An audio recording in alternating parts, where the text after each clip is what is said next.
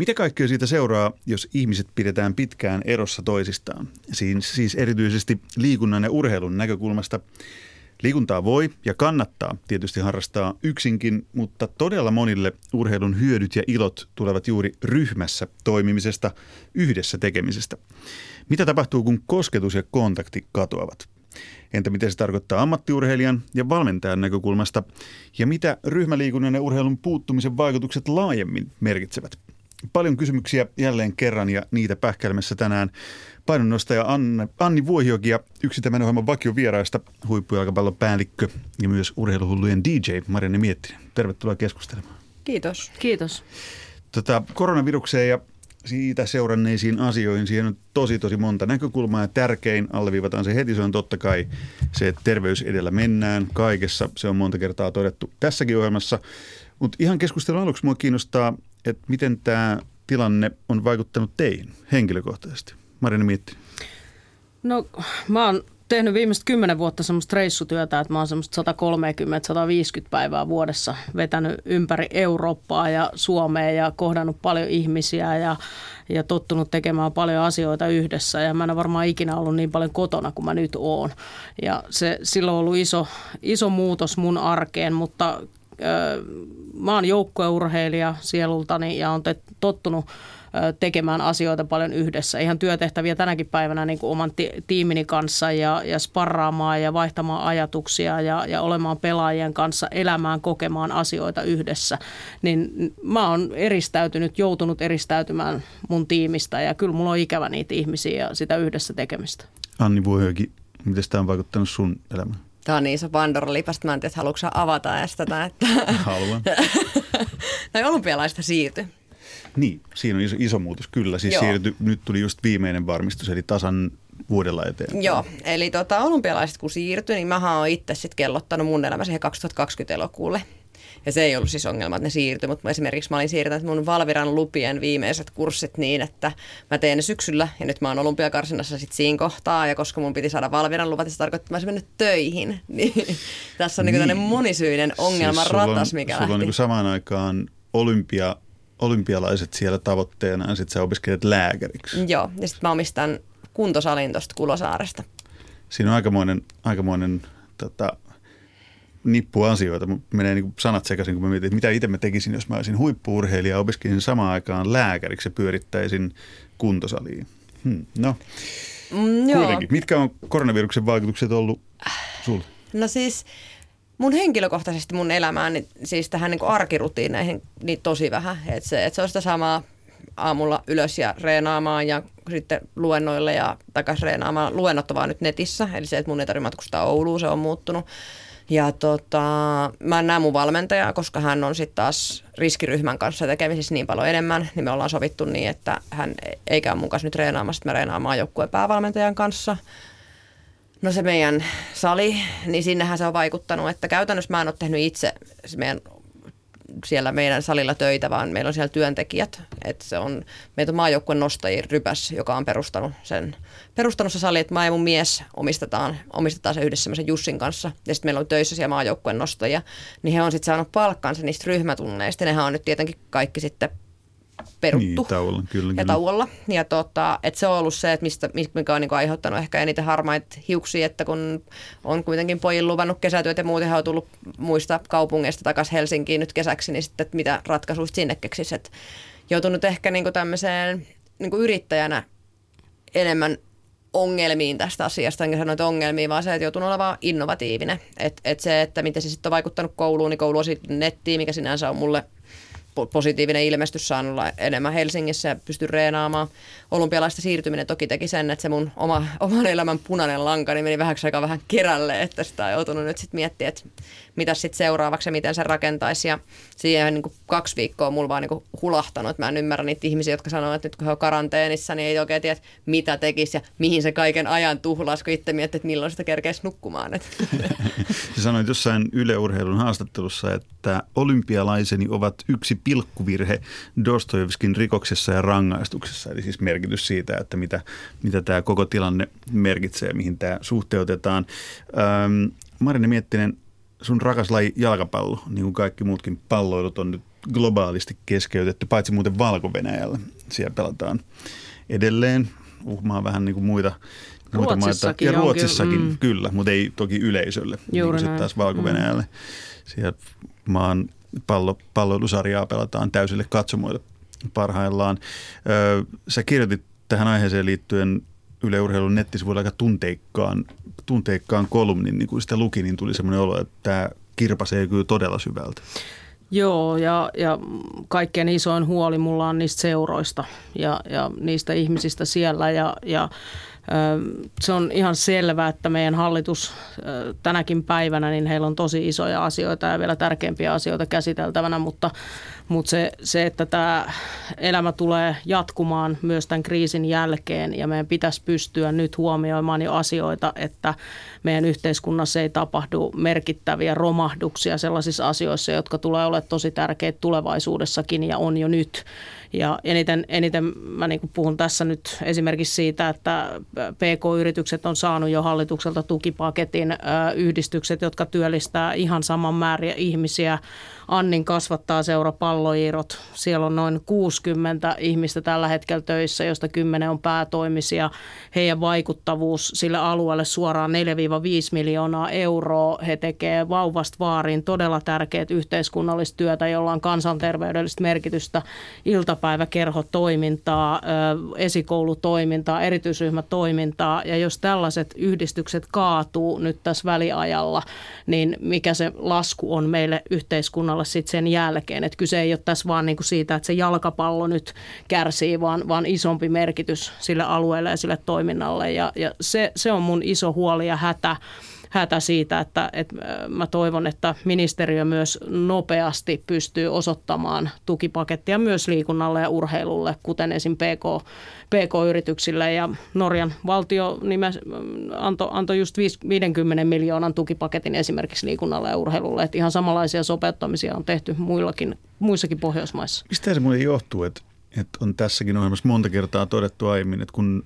urheilua verrataan muuhun tai muihin yhteiskunnan osa-alueisiin, niin, niin tullaan just tällaisiin tilanteisiin, jossa niin kuin, että joku PK-yritys X saa tukea kriisin aikaan, mutta sitten urheilu seuraa tai vastaavaa ei kuitenkaan niin lasketa, vaikka se tekisi samalla tavalla, samalla volyymilla ja vielä ehkä laajemmin niin vaikutuksiltaan.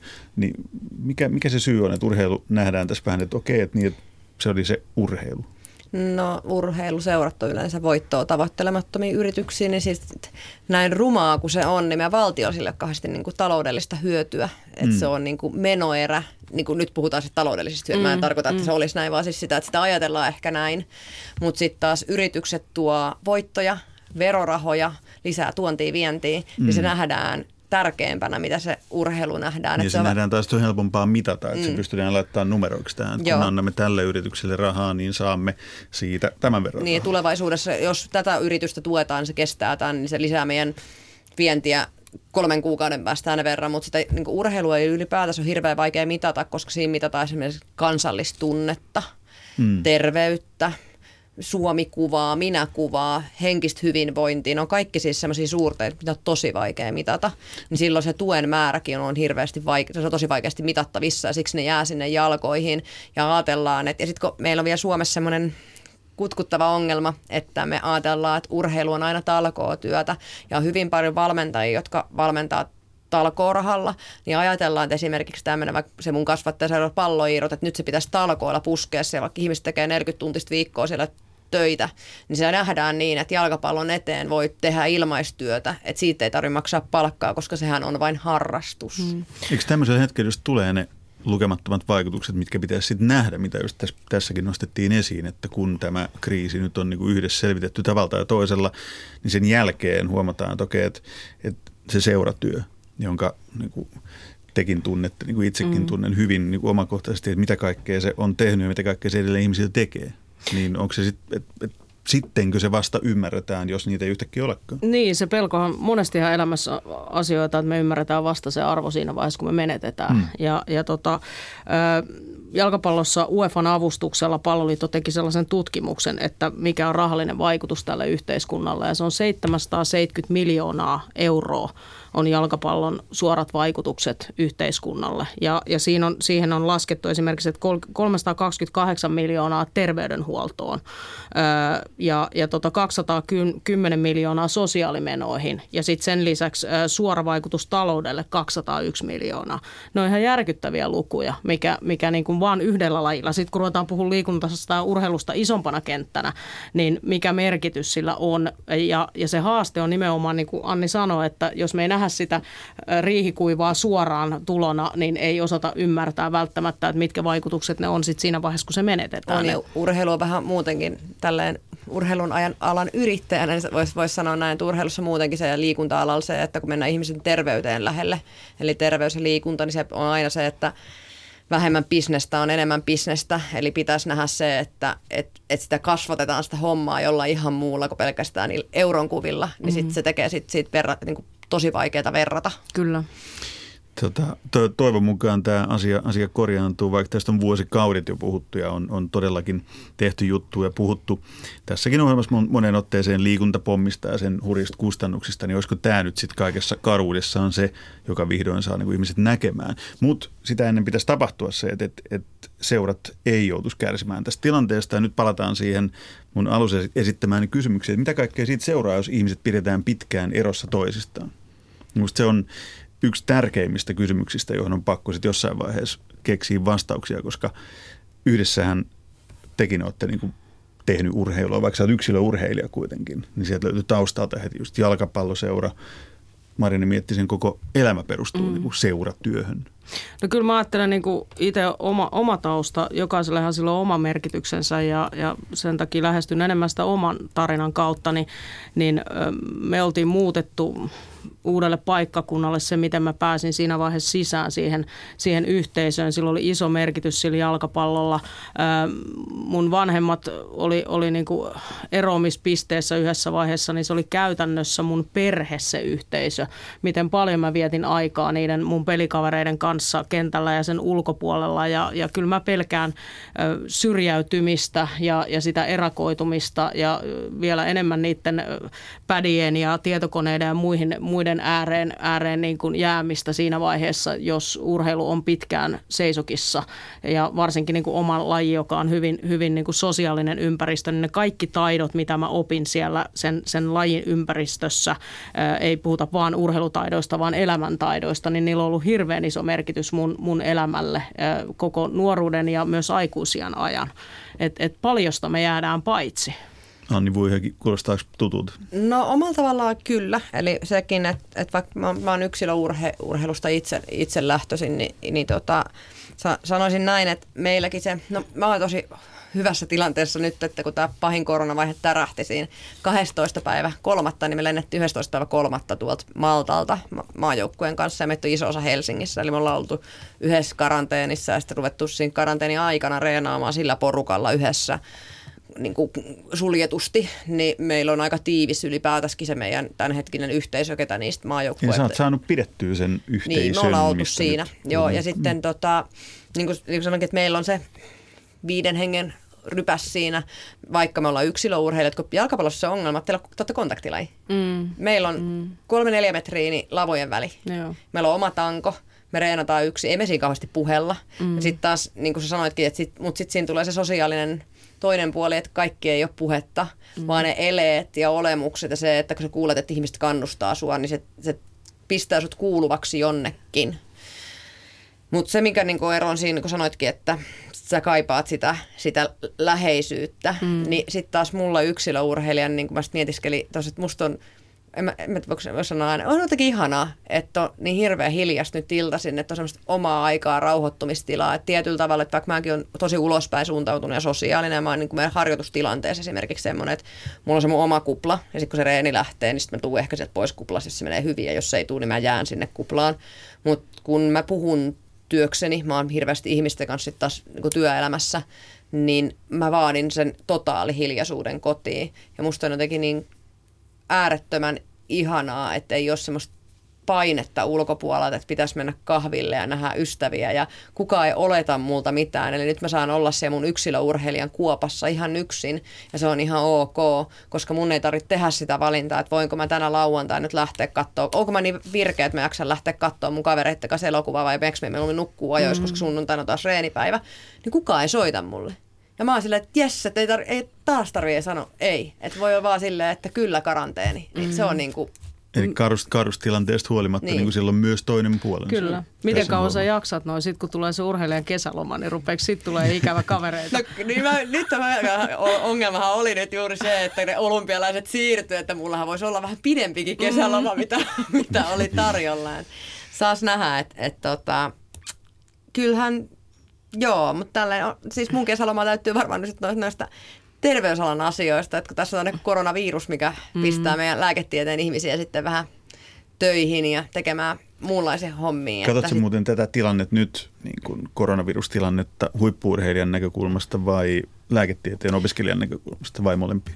No vähän molempia, mutta ehdottomasti enemmän sieltä niin kuin lääketieteen opiskelijan kautta, että se terveys edellä, niin kuin, että sen, sen on huomannut se ero siihen, siihen ehkä niin kuin omiin tai oman muihin urheilijoihin ja mu- muuhun just siihen tietyllä tavalla sieltä näkee se, niin kuin mä sanoinkin, että se, että että sen harmin, mikä monella on ollut siitä, että ne olympialaiset on vaikka siirtyneet, se harmi siitä, että että kun ei pääse reenaamaan ja harmi niistä, se, se, niistä harjoituksista, mitkä jää väliin, niin itsellä on sitten taas semmoinen, no enemmän harmi siitä niiden kaikkien ihmisten, ihmisten puolesta, jonka tulee olemaan se joku läheinen, ketä menehtyy siihen ta- tautiin. Ja siis harmi niiden ihmisten puolesta, jonka, jonka niin kuin vaikka vanhemmat esimerkiksi on alkoholisoitunut, nyt lapsia, jotka jää nyt kotiin, että he lähtee se turvaverkosta pois, niin näkee sitä toista puolta. Että neljä vuotta sitten, kun olin sinne Rioon käynyt näin, niin mä olisin todennäköisesti ollut yhtä tuskainen kuin suurin osa muista urheilijoista. Nyt on enemmän, niin kuin sanoin sitä Dostojevskista, niin enemmän niin kuin ymmärtänyt sen, että se mun tuska siitä, että mun Valviran luvat myöhästyy, niin on kuitenkin tosi pieni asia tähän iso kuva, mitä se tekee maailmantaloudelle ja semmoisille mailla, missä ei ole perusterveydenhuoltoa, niin sehän on ihan farsi tämä tilanne tällä hetkellä.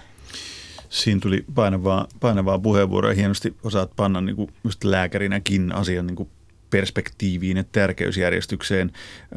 Tämä, minkä Marjanakin nosti aikaisemmin jo esille, että mitä tapahtuu, kun tämä seurat, jotka on monille, just urheiluseurat, iltapäiväkerhot, mainitsit äsken Anni myös, että, että lapsille, jotka ei ole niin kuin kotonaan niin kuin pitäisi olla tai saa olla, pääse olemaan kotonaan niin kuin lapsia turvassa ja muuta, niin silloin tullaan tähän, että mitä nopeammin seuratyö saadaan liikunta, liikunta- ja urheilukasvatustyö niin kuin vauhtiin, niin mm. niin sitä paremmin.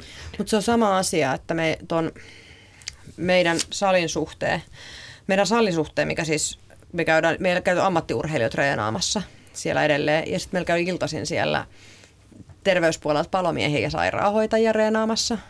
Ja tota, me ollaan siis semmoinen vähän, niin kuin sanoin, me ollaan semmoinen piilosali, että me ollaan tuolla maan alla. Salasali. Salasali.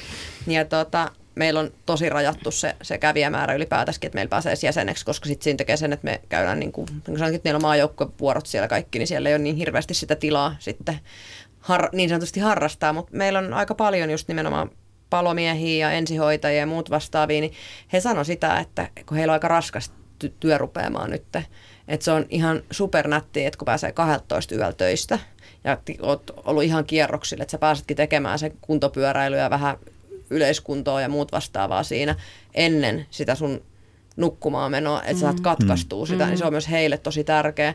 Että sitten taas vastaavasti, niin mä joudun itse koko ajan miettimään sitä, että, että riittääkö se hygieniataso siellä. Meillä on siis tosi hyvin ohjeistettu, niin kuin sanoit, kun meillä on sitten taas ammattilaisia siellä hoitamassa tätä asiaa. Nyt koko se meidän siivouspropaganda ja käsihygienia ja muut vastaavat. Mutta se, että sitä joutuu miettimään aika monelta näkökulmalta sitä, että voinko mä päästää näitä ihmisiä sinne. Jos mä en päästä, niin teenkö mä huonoa hänen henkiselle hyvinvoinnille ja siitä, että ei pääs vähäksi aikaa irti mm-hmm. siitä, niin tullaan siihen, että, että mikä on se moraalisesti se oikea ratkaisu. Mm-hmm. Että annatko sä tilaa sille ihmiselle ottaa happea siitä, siitä mm-hmm. paineesta, mikä nyt on, vai suljetko sen ovet? Ja kaikessa edelleenkin korostan sitä, että terveys edellä näissä kaikissa asioissa. Se mutta, lienee itsestään no, selvä. se on itsestään selvä. Tai pitäisi ainakin kyllä, olla kaikille. Mutta sen kyllä. takia meillä esimerkiksi nyt vaikka nämä val, monet valmentajat lomautusuhka päällä, ne painaa tuolla yötä myöten erilaisia harjoitusvideoita ja, ja muita niille lapsille ja nuorille, että ne liikkuisi kuitenkin tässä välissä just ton, ton niin kuin henkisen hyvinvoinnin ja fyysisen hyvinvoinnin näkökulmasta ja, ja ihan hurja arvostus niitä ihmisiä kohtaan, jotka, jotka niin kuin haluaa varmistaa sen, että, että se liikkuminen jatkuisi, jatkuisi, vaikka oma tilanne on epävarma ja talous on, on epävarma. Ja, ja, ja tota, mutta et, ehkä sellainen, mitä omasta lajista miettii, miettii niin kun, jos tämän kääntää positiiviseksi, niin tässä on myös loistava mahdollisuus. Me itse asiassa tänään tiimin kanssa puhuttiin siitä, että kun me hirveästi otetaan huolta niistä pelaajista ja me tuotetaan kaiken maailman materiaalia niille, niin nyt olisi hieno mahdollisuus joukkourheilulla kasvaa myös ottamaan vastuuta itsestään. Suunnitella vaikka itsekin, kun puhutaan vähän vanhemmista urheilijoista, suunnitella itse vähän omia harjoitteita, miettiä, että mitä mä treenaisin tänään, kantaa se vastuu myös siitä omista, omasta kehittymisestä, eikä odottaa että aina, että se paketti tulee valmiina ja, ja siinäkin on loistava tilaisuus nyt harjoitella vähän eri tavalla. Ja sitten menin jonottamaan Anni Vuohioen salille, että koska päästään reenaamaan tänne.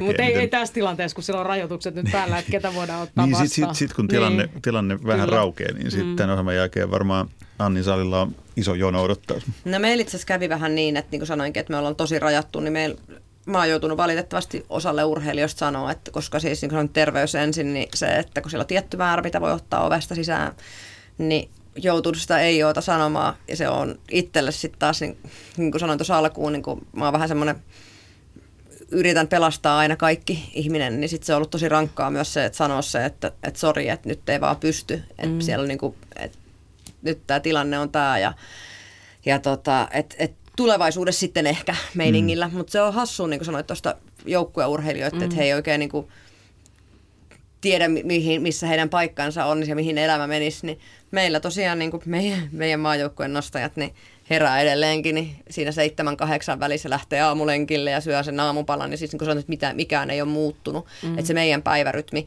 yksilöurheilijan päivärytmihän ei muutu tässä. Eli mm. ne jatkaa sitä tekemistä ja yleisurheilijat käy vetää tuolla pipopäässä Eltsulla nyt jo ulkoreenejä. Että et se semmoinen, niin kuin sanoit, sitä, että joukkueurheilussa ehkä odotetaan just nimenomaan sitä kutsua, että milloin se kutsu käy siihen reeniin, niin meille sitä kutsua ei tuu koska ja sitten se tiedostaminen, sit, että jos mä en reenaa, niin kaikki mun muut kaverit reenaa, ne menee musta ohi.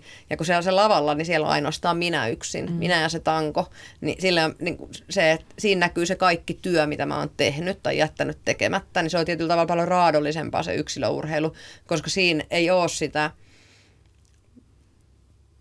topparia siellä takana, että jos sä menetät sen mm. pallon, kuka paikkaissut, vaan sä oot mm. siellä yksin ja kukaan ei paikkaa kukaan sitä. ei painosta sota niitä painoja sieltä takaa Kyllä. ja nostaa uudestaan niin. niitä Me, meillä vaan se, niin kuin, tämä asettaa tiettyjä rajoituksia siihen niin kuin kaikessa, joka on peli, että mitä sä pystyt tässä tilanteessa kehittämään ja harjoittelemaan. Että sä voit harjoitella sun ominaisuuksia, sä voit harjoitella tekniikkaa, kehittää niitä, mutta kun kaikki pitäisi saada sit lopussa siirrettyä sinne peliin ja jos et sä pääse pelaamaan ja sä et pääse tekemään sen vastustajan kanssa niitä, niin se yksi keskityskin on ihan erilainen, kun siinä on vastustaja, joka on on ottama, yrittää puolustaa sua vastaan tai se, se sun pelikaveri liikkuu sinne jostain täydestä vauhdista ja niin edespäin, niin se, se niin kuin muokkaa sitä, mikä on tällä hetkellä mahdollista. Mutta mä edelleen korostan sitä, että, että niin kuin on aikoja, on hetkiä, jolloin pelaajat on loukkaantuneena ja ne ei silloinkaan pysty tekemään kaikkea harjoittelua kunnolla ja silloin sä voit siltikin tehdä sellaista harjoittelua, että kun sä tuut takaisin, niin sä pidät huolen siitä, että sä tuut vielä parempana takaisin. Eli sä pystyt tekemään jotain ominaisuuksia, jotain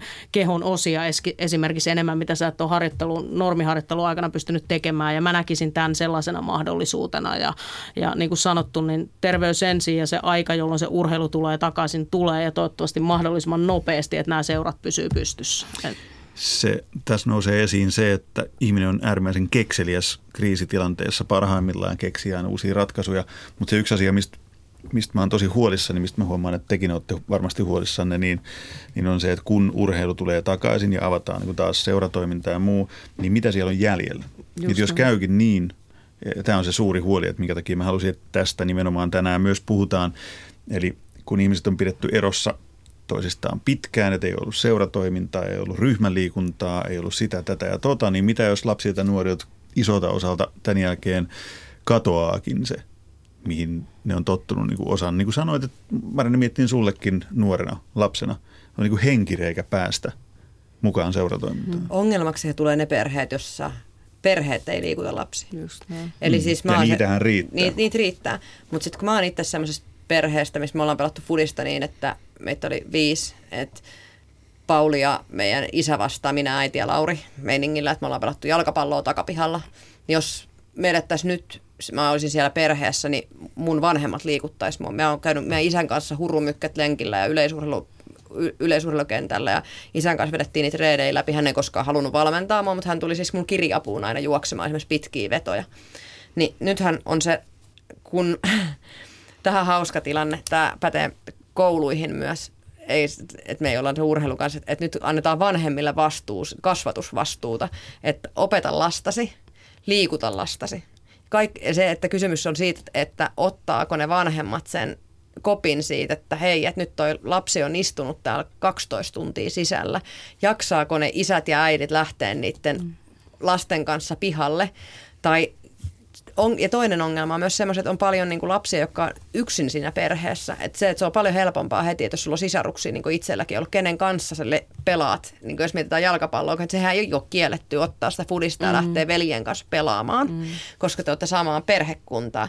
Ja siis tämä on nimenomaan se, että ihmiset näkisi sen, että siinä perhekunnan sisällä voidaan liikkua ja tulee liikkua. Ja se perhekuntahan voi itsessään olla kosketuksissa, Kyllä. koska he on sitä samaa perhettä siellä. Mm. Niin sieltä pitäisi nimenomaan herätä liik- liikkumaan sen perheen, eikä yksinään miettiä, että kukas meidän lapsia vie lenkille.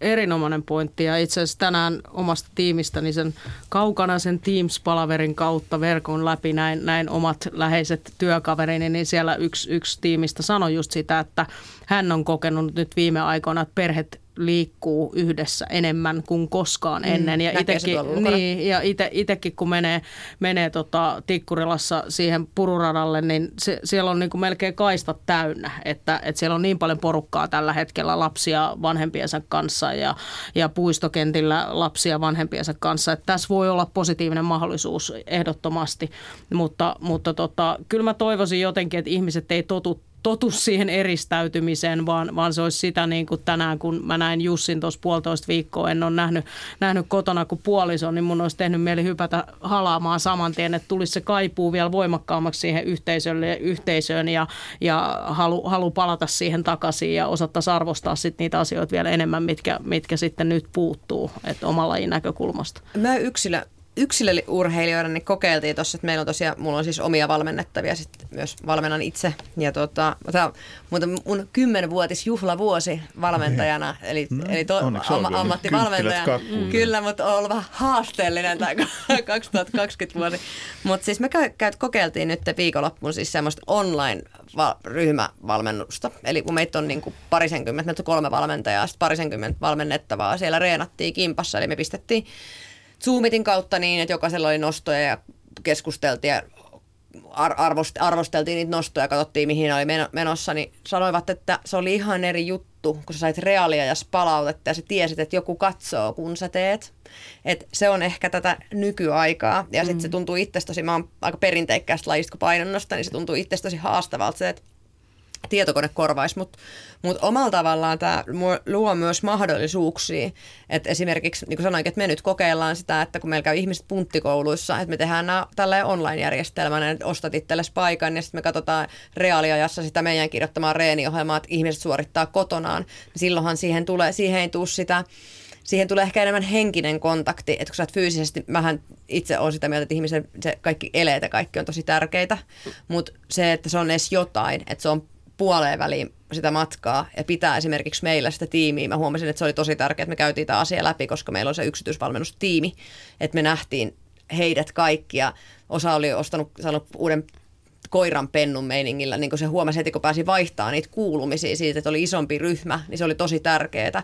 Niin sitten pitäisi mun mielestä niiden sekä seurojen että meidän yrittäjien niin pitäisi uskaltautua kokeilemaan jopa se epämukavuusalueelle menevää asiaa siinä, että hei, tämä ei tunnu tämä nettijuttu musta kivalta, mutta voisiko se auttaa niitä ihmisiä, jotka on siinä mun ympäristössä. Meillä pelaajat tekee sitä paljon, että ne kuvaa sen oman harjoittelun ja sitten lähetetään valmentajalle jälkikäteen esimerkiksi, että välttämättä aina siinä kentällä ei ihan, en, no totta kai voi pystyä, mutta eri tavalla sisätiloissa pystyy ehkä, ehkä niin kuin siinä hetkessä ohjaamaan. Joo, joo mekin, niin, joo, kyllä. Niin, niin tota, ne on kuvannut klippejä ja lähettää niitä ja valmentaja katsoo ne läpi ja antaa palautetta ja ne jakaa niitä toistensa kanssa ja, ja niin edespäin. Ja siellä on kehitelty hienoja haasteita, joiden seuraavan pitää tehdä ja muutakin kuin vessapaperihaasteita. mutta mutta tota, kyllä sä radios, oik- radios vessapaperihaaste muuten näyttää tosi hyvältä. Kaikki onnistuvat. mutta sä oot täysin oikein siinä, että pitää uskaltaa olla innovatiivinen tässä hetkessä. Ja, ja, ja jalkapallossa vielä, niin kuin sanoitkin hyvin, että kun se on, siinä on tosi iso kenttä, niin on tosi vaikea antaa palautetta saman tien. Sitten taas meillä, kun se on se yksi tanko, mikä pitäisi liikkua vertikaalisesti, niin mm. siinä on helpompi antaa heti reaaliajassa palautetta. Mutta mitä sä jalkapallossa kuvaat? Sä voit kuvaa, laittaa sen kameran sinne ja kuvaa sun teknisiä suorituksia, esimerkiksi potkutekniikkaa, pääpelitekniikkaa, erilaisia niin kuin teknisiä suorituksia. Sitten se valmentaja antaa ihan niin kuin joku voimistelusuorituskin, että se antaa sulle palautteen siitä tekniikassa. Ja mun sitä tarkoittaa just, että se on varmaan haasteellisempaa mm. sijoittaa ne kaikki kamerat ja kaikki siis se, että kun se on sellaiset hienompaa siinä määrissä, määrissä, että me katsotaan vaikka tangon päätä, niin sieltä kertoo paljon, mutta se, että olisi hyvä, että näkisi niitä kulmia, mihin se pallo lentää ja kaikkea. Kyllä. Niin siis se, että se laaja kuva on niin kuin, haasteellisempi, mitä meillä on. Kyllä. Plus sit se, että mehän niin kuin itse jaan omalle valmentajalle, joka nyt siellä siis ei pysty käymään mukaan treenaamassa, niin jaan videoita, mutta huomaan, että mä kaipaan sitä, että se on hyvä, että me maajoukkueen valmentaja, mä kaipaan just sitä reaaliaikaista reagointia, että sä teet nyt väärin, että korjataan se. Koska sitten kun se sanotaan sen reenin jälkeen, niin se on mennyt jo. Mm, Plus, että mä kaipaan, kyllä mä en ole, en ole ammattiurheilija enkä ammattivalmentaja kaukana siitä, vaan niin kuin kuntourheilija tai kuntoliikkuja. Mutta se, mitä mä huomaan tähän teemaan liittyen, mistä lähtiin liikkeelle, että kun ihmiset pidetään erossa toisistaan, siis fyysisesti, niin mä huomaan, että mä kaipaan ihan hurjasti kontaktia. Siis sitä, että, että kun muistelee vaikka jotain junnupelivuosia jääkiekossa, niin se oli hienoa, kun oli kontakti siis ihan vaikka vastustajaan tai niin, että valmentaja tulee ohjaamaan ja ottaa vähän kiinni ja kääntää tai, tai, tai sitten vaikka ihan salibändi Höntsävuorolla. Että sielläkin tulee semmoisia, että sä oot niinku ihmisten kanssa kontaktissa näin. Plus, että se ohjaaminen tapahtuu niin, että siinä on niinku elävä kimpale lihaa, mm. joka kertoo toiselle mm. elävälle kimpaleelle mm. lihaa, että näin tämä mennään. Mutta tuleeko tämä nyt johtaa siihen, koska ei tämä koronavirus ei todellakaan ole hetkessä ohi, ja sitten varmaan tulee vielä seuraaviakin vaiheita, tai, tai no te lääkärit tiedätte sit niistä enemmän kertoa meille ja ammattilaisiin luotetaan. Mutta tuleeko tämmöinen niin yleistymään, että meidän pitää tottua pikkuhiljaa urheilussakin siihen, että, että kaikki ei tapahdukaan laumana tai fyysisessä kontaktissa. Oletteko te varautunut siihen tai miettinyt sitä?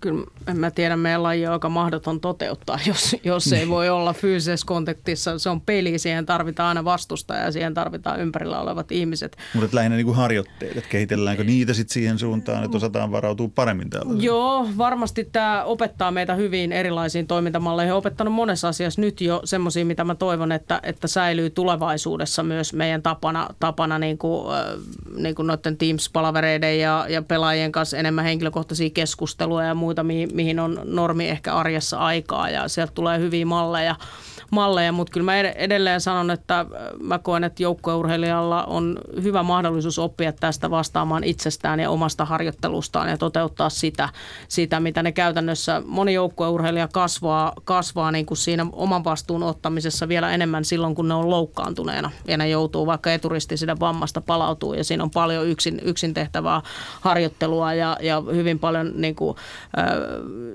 hyvin pieniä yksinkertaisia toistoja, mitä sun pitää tehdä todella huolella harjoitellaan ja niin edespäin. Ja, ja se on niin kuin niille kasvun paikka. Tämä voi olla samanlainen mahdollisuus, joista jää sitten hyviä käytäntöjä sen jälkeen, mutta kyllä me tullaan aina tarvitsemaan jalkapallossa toinen toisiamme.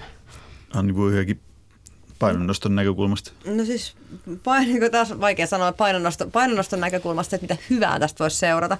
Niin, niin kuin sanoinkin, että kun me ollaan totuttu jo siihen, että me reenataan, no me normaalisti jaetaan esimerkiksi tanko. Että se on sellainen, niin kuin sanoinkin, että mikä tulee todennäköisesti takaisin, että et se auttaa, kun se rytmittää sitä meidän reeni, reeniä. Mutta se, mitä mä oon itse miettinyt, se että tietyllä tavalla semmoinen niin yleishygienian nousu, enkä puhu nyt painonnostosta enkä jalkapallosta, vaan yleisesti se, että ihmiset oppis siihen, että pestään ne kädet ja on erikseen kotivaatteet ja työvaatteet. Ja se, se että niin kuin sanotkin, että nämä virukset tulee yleistymään, että opittaisiin siihen, siihen hyvään käsihygieniaan ja ajattelemaan terveyttä, lisäämään sitä vastustuskykyä, nukkumaan hyvin. Se on semmoinen yksi asia, mikä niin kuin esimerkiksi varmaan joukkueurheilussa tulee näkymään, niin kuin sanonkin, että tulee näkymään se, se levon ja rytmin ja kaikki, kaikki niin kuin ne auttaa siihen. Mutta tota, et ne on ainakin itse, mitä miettii, miettii että ehkä semmoista, niin kuin, mitä meidän lajiin tulee. Plus sit tietyllä tavalla, niin kuin sanottiinkin se, että mihin on joutunut nyt itse tottumaan tietyllä tavalla, tai joutuu tottumaan, että meiltä hävisi kisat. Et pakko ottaa isoja nostoja ja normaalisti me pystytään ottaa ne kilpailutilanteessa. Et millä on todella mielenkiintoista nähdä, että millä mentaliteetillä, että mulla on itsellä sellainen 10 prosenttia melkein tuloksista niin kovemmat, kun mä reenaan, tai otan kisoissa nostoja kuin mitä mä otan reeneissä. Että millä tavoin mä saan kesän aikana, kun kaikki kisat on peruttu marraskuun em asti, niin millä tavalla mä saan siellä omassa reeniympäristöstäni psyykattua itsestäni sitä luotuu kisaympäristöä kisaympäristöä sinne ja se tulee olemaan mulle itselleni semmoinen haaste, minkä mä toivottavasti pystyn ratkaisemaan tästä korona-aikana. Tuo on tosi mielenkiintoinen pointti ja yhden, yhden mitä mä mietin, niin kuin sama meilläkin tietenkin, kun ei pelejä ja varsinkin kun ei tiedä milloin ne jatkuu, niin se, se niin kuin, että sä pystyt silti keskittyä, että pitää sen laatuasenteen siinä harjoittelussa ja urheilijanhan pitää kyetä sieltämään koko ajan myös epävarmuutta. Mm. Eli meidän, meidän peleissä et voi ikinä tietää, mitä vastustaja tekee. Sä et voi tietää, mitä siellä tapahtuu. Ja sun pitää silti pystyä niin kuin uskaltaa heittäytyä siihen hetkeen ja siihen peliin ja tehdä se parhaa siinä. Niin tämä varmasti myös kehittää ja opettaa sitä ominaisuutta meissä kaikissa niin ihmisenä kuin urheilijoina, että, että me osataan siinä hetkessä elää niin hyvin kuin mahdollista, vaikka me ei tiedetä, mitä huomenna tulee tapahtua. Keskustelu herättää ihan valtavasti ajatuksia ja kysymyksiä. Nyt valitettavasti meidän aika alkaa olemaan lopussa, mutta mä haluan ihan lyhyesti loppuun tietää, että koska aina tämmöisen kriisin hetkellä, kun ollaan nyt niin siinä kriisissä, Musta on aina hienoa, miten ihmiset osaa silti katsoa, vaikka ei tiedäkään, että koska se loppuu, ole mitään aikataulua. Niin mä huomaan ainakin itse tekeväni koko ajan sitä, että mä mietin, että mitä sitten kun, eikä jos. Sitten kun tämä jossain vaiheessa on ohi, niin kertokaa mulle, että mitä te aiotte tehdä sitten sitten, kun ei enää tarvitse olla erossa muista, muista ihmisistä, että saa ottaa kontaktia ja saa koskettaa toisiaan? Mä, mä voisin vastata, että mä lähden reiveihin, koska mä käyn kuuntelemaan tätä konemusiikkia. Mä mietin, että mä oon urheilutapahtaa, urheiluohjelmassa. Ei, ei nimenomaan. Tämä on myös kokonaiskulttuuri ja musiikki. Kyllä, kyllä. Mulla on siis, mulla on siis semmoinen, että mulla on vähän, se on semmoinen, mitä mä itse todennäköisesti kesällä ei tule olemaan meillä oli, me piti lähteä Vegasiin nyt, nyt tota, toukokuussa niin semmoiseen maailman yhteen suurimpaan konemusiikkifestivaaliin, mikä oli mun niin kuin kesäloma oli vitotettu siihen se viikko ja se nyt tosiaan peruuntui, niin itse ehkä ootan sitä, että pääsisi semmoisen hyvälle keikalle, että Hassi se kone mulla olisi tuolla kahdeksas päivä kahdeksatta, että toivottavasti siihen mennessä olisi sitten. Marini mietti. Tota, mua tämä Uudenmaan sulkeminen kirpas aika paljon, koska mä oon tosi mökki-ihminen ja, ja tuolla Haukivuorella on yksi semmoinen mökki, mihin mä haluaisin mennä läheisten ystäviä ja, ja ihmisten kanssa ja viettää mökkielämää siellä ja istua tulilla ja saunoa ja, ja nauttia suomalaista järvimaisemasta, mutta mä uskon vahvasti siihen, että vielä kesällä mä jossain vaiheessa sinne pääsen. Meillä on hyvin erilaiset no, hyvä.